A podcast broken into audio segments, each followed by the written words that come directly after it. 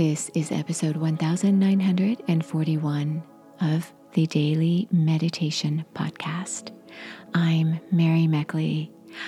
I welcome you to the launch of a brand new meditation series this week. All week long, you'll be guided as you discover meditation techniques and insight for your meditations. This week's series is all about virtues. It's about right action that will allow you to live out your life purpose. In last week's series, you were guided through steps to help you cultivate your life purpose. And our life purpose changes depending on what's going on in our life. And we evolve with each lesson we learn. Each trial we overcome brings with it a new opportunity. Each success can take you higher, striving for an even greater life purpose. You can go back and listen to the episodes from last week's series if you'd like to reflect more on your inner wisdom as you cultivate your life purpose. This week will be about being open and receptive as you receive insight and wisdom to continuously improve yourself. There are what are known as the seven virtues. There are also the seven deadly sins. So, in this week's series, you will contrast a virtue each day with its opposing quality.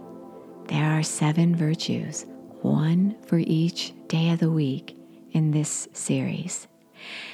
The virtue you'll start off with as you launch into this series is the virtue of chastity as opposed to lust.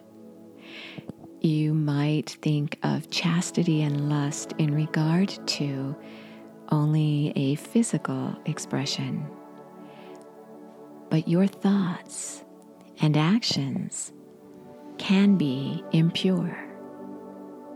You may lust and have self serving longings and desires, whether it's with negative thoughts you're thinking towards someone or something you crave, such as food. It could be an addiction. You could even crave glorification. As you settle yourself down to meditate today, consider what you would like to purify in regard to feeling more chaste. Think of your thoughts and actions you take and evaluate whether they are self serving in any way. What could you do to have more purity in your life? You might think about the way you reflect yourself to others. Do you joke with foul language? Is your house tidy? How about the things in your house? Do they represent something coarse? Or when you look around, think about what you could do to improve your environment in an uplifting way. Or the language you use that helps to empower and uplift people.